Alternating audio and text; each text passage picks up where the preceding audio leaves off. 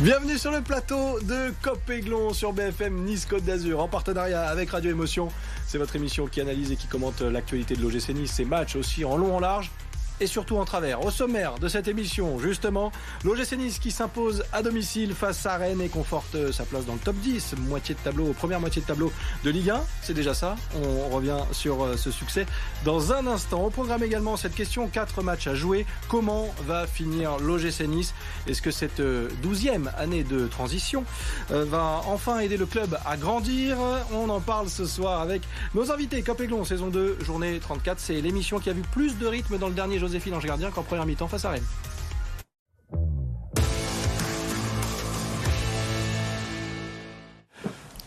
Le ton est donné, vous réagissez sur les réseaux sociaux avec le hashtag COPEGLON et autour de la table pour m'accompagner ce soir, Alric, titulaire indiscutable. Comment ça va Alric? Bonsoir Sébastien, ça va très très bien. Oui, t'aimes bien Joséphine Ange Gardien? Je regarde, j'ai regardé, il fut un ah, temps. Ouais. Pas grave. Mais bon, euh, une petite erreur de parcours. Oui. Mais c'est vrai que c'était mieux que la première mi-temps. On est bien d'accord. Thibault Leplat, consultant RMC, nous fait le plaisir d'être là, niçois de cœur, on peut le dire. Et d'adoption, ouais. Et voilà, et d'adoption. Merci Thibault d'être avec nous. Ben, merci à vous, je suis ravi d'être là. Émission prestigieuse, je suis euh, ravi d'être d'être ici, de faire partie des vôtres aujourd'hui. Du coup, invité prestigieux, forcément, avec Eric, supporter du gym depuis, oh là là, je ne donnerai pas ton âge, mais merci d'être là, mon cher Eric. Merci pour cette discrétion. Tout va bien? Impeccable. Bon, on débriefe une victoire dans un instant, mais juste avant l'humeur du jour signé. Alric, tu t'es régalé ou presque? J'ai découvert les joies de s'endormir au stade. D'accord. Vraiment, parce que la première mi-temps, je me suis littéralement endormi. Quand euh, ça a sifflé euh, la mi-temps, j'ai dit Ah, c'est déjà fini. Non, c'était vraiment très pénible, mais il faisait beau, donc c'était bien.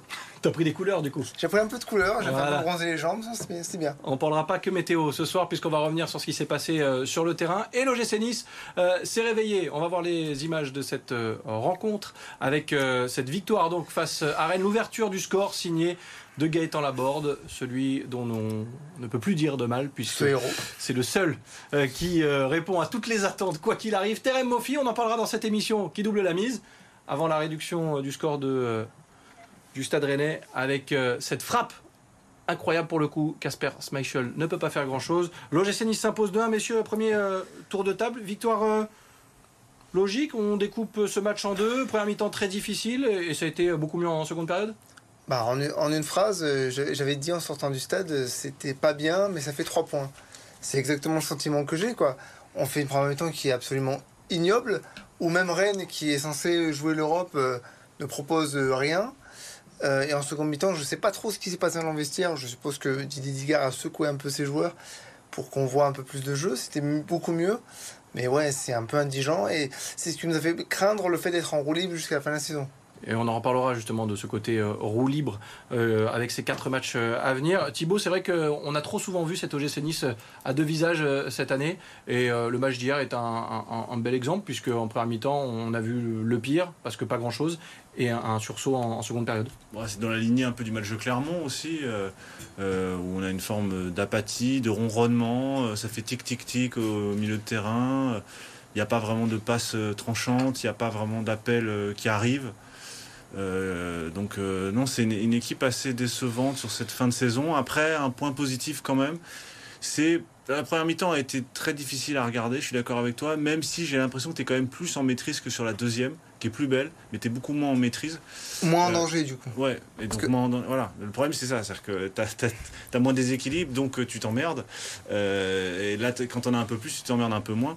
Mais tu, tu, prends quand même des occasions, et, et on en reparlera, mais je pense qu'il y a un gros problème avec, pour moi, toute la dernière ligne, quoi, la, défense complète. Quoi. Je pense qu'il y a un vrai problème, tant sur l'aspect défensif que l'aspect offensif.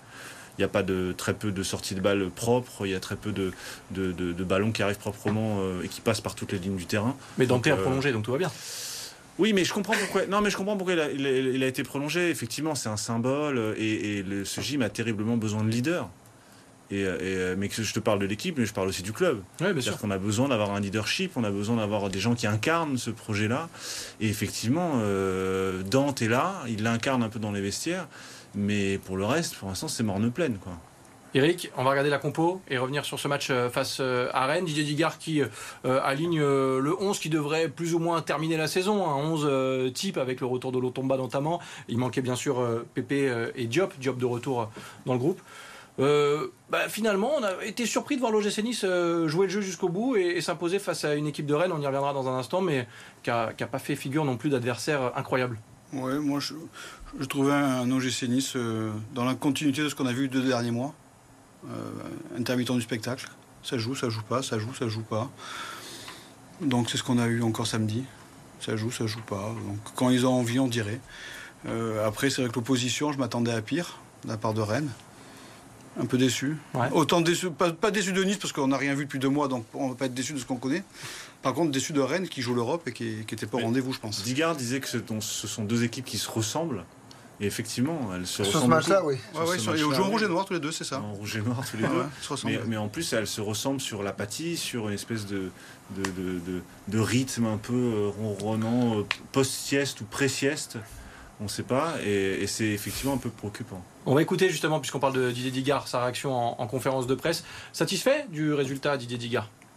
On avait vraiment fait un, bon travail cette semaine pour identifier euh, clairement les, points exploités de l'adversaire et, on l'a pas du tout euh, utilisé en, première période. Donc on leur a montré à la mi-temps, on a très bien rectifié en seconde et ça, ça a apporté ses fruits, mais c'était euh, voilà, c'était un, match très cohérent parce qu'en face il y avait un, très bon adversaire, mais on aurait aimé qu'il y ait plus de continuité et, et que ça ressemble plus à la deuxième mi-temps qu'à la première.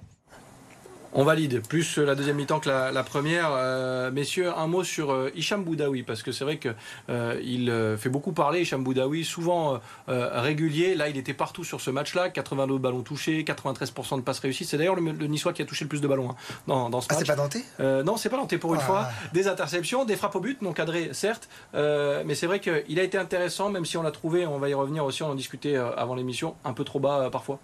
Bah oui, un peu trop bas parce qu'à un certain moment, j'avais l'impression qu'on jouait à 3 derrière. Il y a vraiment une séquence où il était de mon côté, puis je me dis, mais c'est quoi, c'est le système? Non, c'est toujours une défense à 4. Non, mais tu le sais, c'est un joueur avec lequel j'ai eu beaucoup de mal pendant très longtemps. Et là, on est obligé de reconnaître qu'il apporte quand même quelque chose. Moi, ce qui me frustre avec, euh, avec cette équipe, et heureusement qu'il jamais là, c'est que s'il n'y a pas un petit crochet, un petit exploit individuel au milieu de terrain pour créer le décalage, on a beaucoup de mal à remonter le ballon et on joue trop derrière. Il y avait beaucoup de gens qui étaient à côté de moi au stade et qui n'arrêtaient pas de râler sur le fait qu'on faisait trop de passes euh, latérales, trop de passes en arrière. Et on prend pas de risques. Lui, il en prend. Il y a encore des choses à, travailler, mais c'est mieux. Thibaut, euh, c'est l'un des joueurs sur lequel il faut s'appuyer euh, aujourd'hui parce que l'un des rares à être régulier. On voit que Thuram est en train de disparaître petit à petit de la circulation depuis quelques matchs. Oui, c'est un joueur qui est très intelligent tactiquement, qui a une capacité d'adaptation, qui est capable de jouer à plusieurs postes. Euh, qui a une grosse marge de progression encore. Moi, je l'aime beaucoup en sentinelle. Le problème, c'est que là, il est, euh, euh, un des problèmes auxquels il est confronté, c'est qu'on a une charnière centrale qui joue beaucoup trop bas. qui, qui, joue sur, sur, ses acquis bon, en ce qui concerne Todibo, sa grande force c'est le 1 contre 1, mais qui a énormément de mal à aller vers l'avant, qui passe jamais la ligne médiane, quasiment jamais.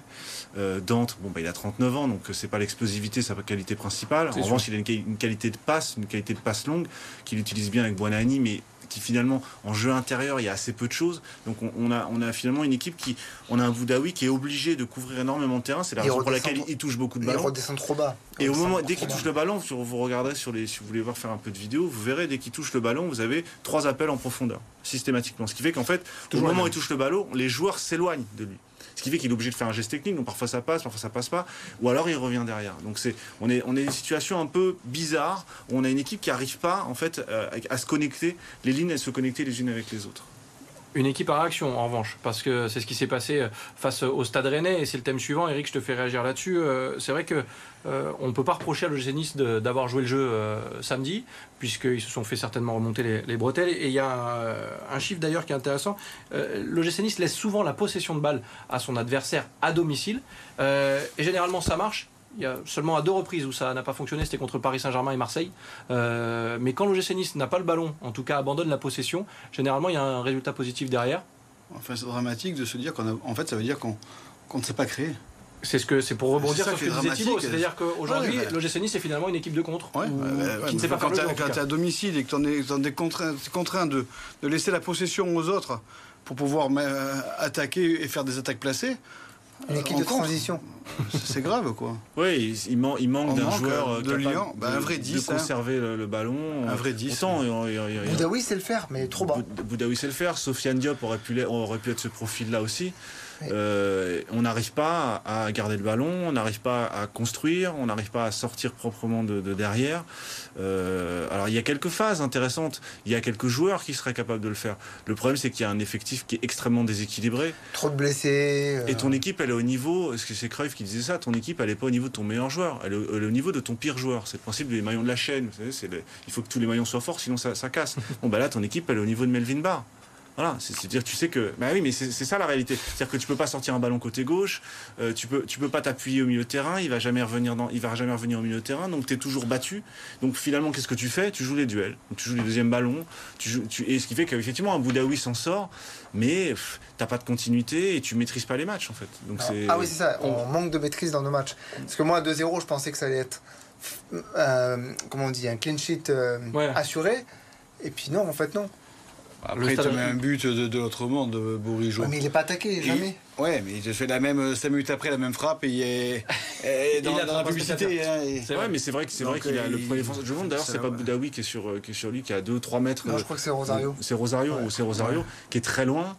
Euh, Bourigeau, on connaît sa qualité de frappe. euh, c'est pas vraiment un scoop quoi qui met des lucarnes. C'est pas, Ah, c'est quand même non, pas sa première. Mais Digard Ah, avait vu avait la vidéo qui tirait. euh, Ah oui, il n'avait pas bien vu. Euh, rapidement, euh, avant la pub, euh, dernier dossier, Terem Moffi, insaisissable. Pourquoi? Euh, Parce que sur le terrain, il n'est pas toujours, certes, euh, mais on a du mal à cerner euh, Terem Moffi.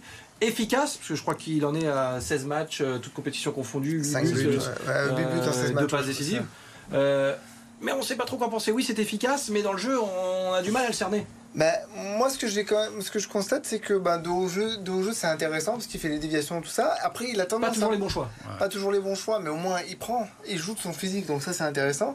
Il va au pressing, c'est ce que demande Digard, c'est aussi intéressant. Par contre, quand il veut faire des appels, eh ben on le trouve pas toujours, ou on ne le sert pas toujours. Et ça, ça me pose problème parce que j'ai l'impression, que, pareil, encore une fois, on n'arrive pas à lier nos, nos joueurs entre eux. Quoi. Eric, je te vois réagir ouais, Ah, tu, en tu- 30 tu- secondes. tu- tu le mets à lance, il claque but sur but le, le Mofi. hein. Parce qu'il y a des gens qui peuvent. Ouais, voilà. Il il a parce qu'on n'a pas de les joueurs, Il c'est a un tout, problème hein. de fraîcheur aussi. Mofi est aussi un excellent défenseur. Tu le vois sur les pressings, il est vraiment très fort. Il est à, à Lorient, c'était le cas déjà. Ouais. Euh, il a une capacité de d'har- d'harcèlement sur les sur les sur les, les- les défenses adverses qui est très intéressante.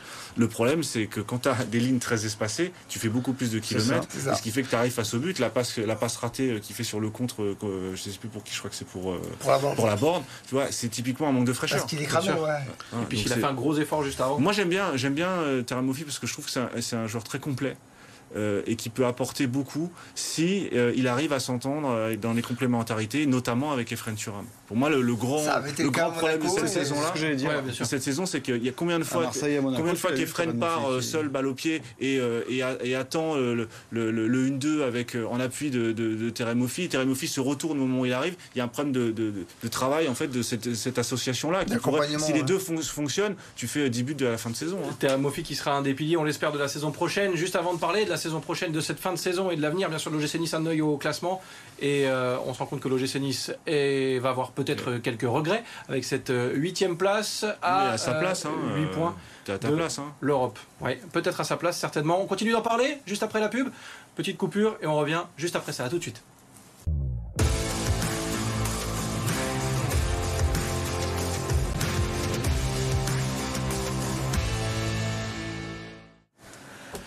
De retour sur BFM Nice Côte d'Azur, le plateau de Cop Aiglon en partenariat avec Radio Émotion. Vous réagissez sur les réseaux sociaux avec le hashtag Cop et nous, on continue de parler euh, du gym avec euh, quatre matchs à jouer pour euh, cet OGC Nice. Didier Digard, en conférence de presse euh, après le match face à Rennes et la victoire des Aiglons, a dit c'est mal me connaître, on va jouer à fond.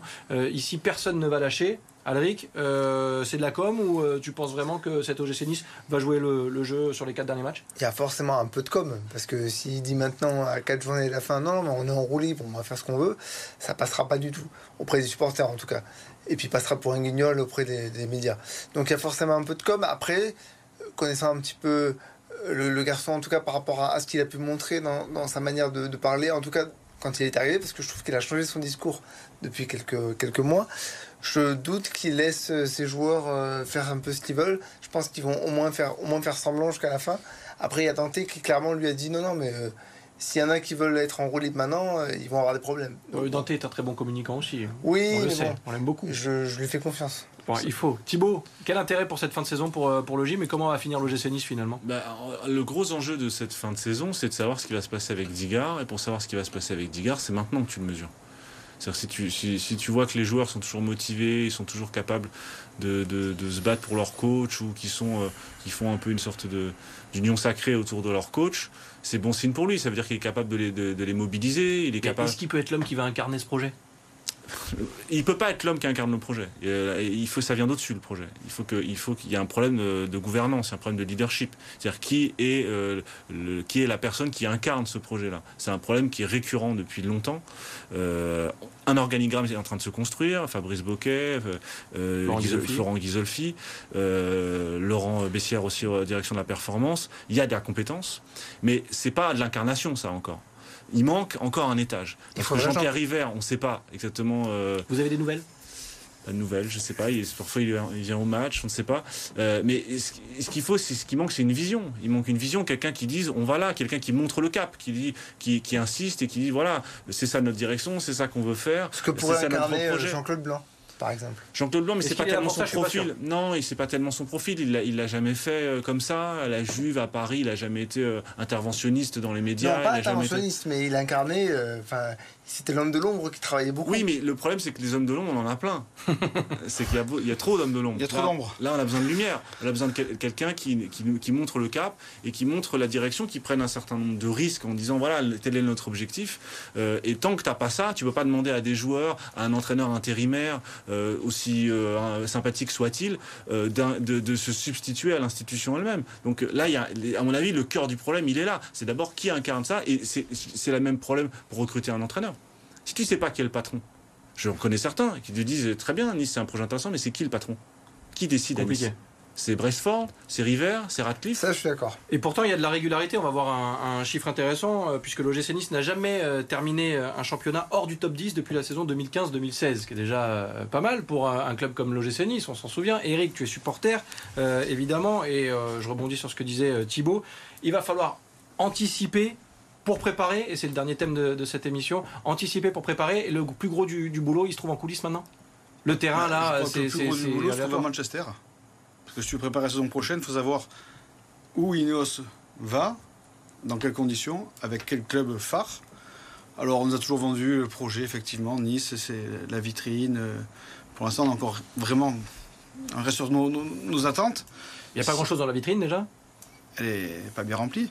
Euh, donc je pense que tant que Ineos pas, ne sait pas où va Ineos, je pense qu'on a du mal à se projeter. Alors, si s'ils prennent Manchester, bah, tu peux garder Digard pour faire de la, de la préformation, faire avoir une équipe un peu joueuse, un peu sympa, mais pas viser le très très haut. Et puis s'ils prennent pas Manchester, bah, on peut encore rêver pour un projet à trois ans avec euh, une nouvelle équipe, un nouveau staff. Le fameux projet à 3 ans. On voit projet. tout, l'allant que tu Ouais, as à vivre ce projet. Thibaut, est-ce que c'est, ce mercato là, cet été qui arrive, euh, c'est la dernière chance d'Ineos? En termes de crédibilité déjà? À vrai dire, il n'y a pas grand-chose à perdre. Parce que ce sera pas, euh, ça peut être un peu pire que ce que c'est maintenant, mais au regard des objectifs initiaux, de faire un grand club, etc. Au final, au pire, ce sera pareil que cette saison. Euh, ça fait depuis les années Vieira qu'on est, habi- on est habitué à ce même type de saison. Enfin, alors, il y a eu la saison Galtier, mais qui était un peu une espèce de parenthèse, euh, puis qui s'est pas passé quand même dans les, les meilleures conditions. chantier là, par contre. Voilà. euh, donc euh, non, moi, moi, j'ai hâte de savoir qui va incarner euh, Ineos euh, à Nice, qui va être le visage euh, de l'OGC Nice. Pourquoi pas Jean-Pierre River Pourquoi pas? Mais dans ce cas-là, il faut l'assurer, il faut le, il faut le protéger, il faut le, il faut le mettre en avant Mais j'ai l'impression qu'il a plus envie, lui. Ça, je sais pas, je peux pas, je peux pas parler à sa place. Je sais pas. Je pense qu'il a quand même envie euh, d'être, d'être, euh, d'être euh, représenté cette institution. Euh, J'ai pas l'impression qu'il a envie de- tellement de lâcher, de lâcher la rampe. Il Simplement, il y, a, il y a un problème de, il y a un problème de légitimité. C'est-à-dire que si toi, tu te mets en avant, tu peux pas avoir derrière des gens qui vont prendre des décisions à ça. place. C'est ça le problème. Si derrière, tu as Brestford qui vient et qui fait le mercato, ou qui va dire ah bah non, euh, qui va dire le contraire de ce que dit le président, ça fonctionne pas. Florent Ghisolfi pourrait être ce- cette personne-là? Il est directeur sportif, il n'est pas destiné à faire ça. Euh, On trouvera des noms et on en donnera peut-être d'ici la fin de saison. Et c'est pour ça que ça fait parler tous les des gens compétents, il y en a, il y en a des gens compétents. La, la question, la question est de savoir que- comment tu incarnes une histoire. C'est un club, une institution comme le GC Nice, c'est un club, encore plus le GC Nice, c'est un club historique avec une histoire longue, euh, avec euh, une certaine manière de voir le football. Donc tu peux pas avoir juste un organigramme, des gens qui arrivent de nulle part, euh, qui un coup investissent à Manchester, etc. Mais dans dans n'importe quel club et encore Bien moins sûr. ici. Et ici, tu as besoin qu'il se passe quelque chose au stade, sinon les gens ils viennent pas. hein. Et il va se passer des choses d'ici la fin de cette saison. On l'espère, on en discutera comme chaque lundi sur le plateau de Copéglon. Petit tour sur le sujet multisport. Et puis on revient pour un dernier, un dernier tour de table. À tout de suite. Si tout le monde se souviendra du faste du Grand Prix de Miami, sixième manche de la saison, c'est un week-end à oublier pour Charles Leclerc. Parti de fois à la faute en essai puis en qualif, le monégasque septième sur la grille, avec une course dans l'anonymat, relégué dans le peloton, le pilote Ferrari a pu remonter dans les points à la faveur des différentes stratégies. Septième devant Gasly et Ocon, d'une course remportée par Max Verstappen, Leclerc prend 6 points et se retrouve déjà à 85 longueurs du néerlandais, champion du monde en titre et leader du classement. L'avenir de la Roca Team en Euroleague se jouera lors d'un cinquième et dernier match mercredi à Gaston Médecin. Cette semaine, les Monégasques qui avaient l'occasion de se qualifier pour le Final Four ont subi la plus lourde défaite de leur saison sur le parquet du Maccabi Tel Aviv 104 à 69. En cas de victoire mercredi, l'ASM deviendrait la première formation française à disputer le Final Four de l'Euroleague depuis l'Asvel en 1997. Pas de passe de 3 pour Saint-Raphaël face à Toulouse, vainqueur des deux premières confrontations en championnat et en Coupe de France. Les Varois ont été défaits dans la Ville Rose vendredi à l'occasion de la 26e journée de Star League. Saint-Raphaël a pourtant compté jusqu'à 9 buts d'avance avant de voir le Phoenix revenir et passer devant. Défaite 33-32 au buzzer des joueurs de Benjamin Bro, la 16e de la saison et surtout la 5e consécutive. De retour pour conclure ce numéro de Copéglon avec euh, le calendrier qui attend euh, l'OGC Nice. Quatre matchs plutôt intéressants d'ailleurs puisque Strasbourg joue son maintien. Toulouse est une équipe agréable à voir jouer. Montpellier cartonne même s'il y a eu le faux pas à Lyon hein, dans les circonstances qu'on connaît. Et puis la réception de Lyon. Messieurs, on aura de quoi parler encore euh, sur ce plateau. Alric, c'était ta dernière ce soir parce que euh, tu pars quelques semaines en congé, bien mérité. Exact. Profites-en bien, Mais merci beaucoup. Ça a été un plaisir de faire cette saison avec toi. Plaisir partagé. Et puis bah l'année prochaine. J'espère bien. Eric, merci. Merci à toi. À très vite au stade ou ailleurs. On se ou Mais ailleurs. toujours avec l'OGC Nice. Eh, toujours. et Thibaut, RMC, et euh, vous êtes le bienvenu sur ce plateau. Dès que vous passez une petite tête sur la promenade des Anglais ou pas loin. Avec plaisir. Merci Thibaut, à bientôt. Merci à vous d'avoir suivi ce nouveau numéro de Copéglon. Euh, merci à l'édition et à la réalisation à Stéphanie Chardavoine. Je n'ai plus d'adjectif pour qualifier le travail de Stéphanie, mais je vais en trouver d'ici la fin de saison, c'est promis. Merci à vous de votre fidélité. On se retrouve très vite sur le plateau de Copéglon sur BFM Nice Côte d'Azur. Bye bye.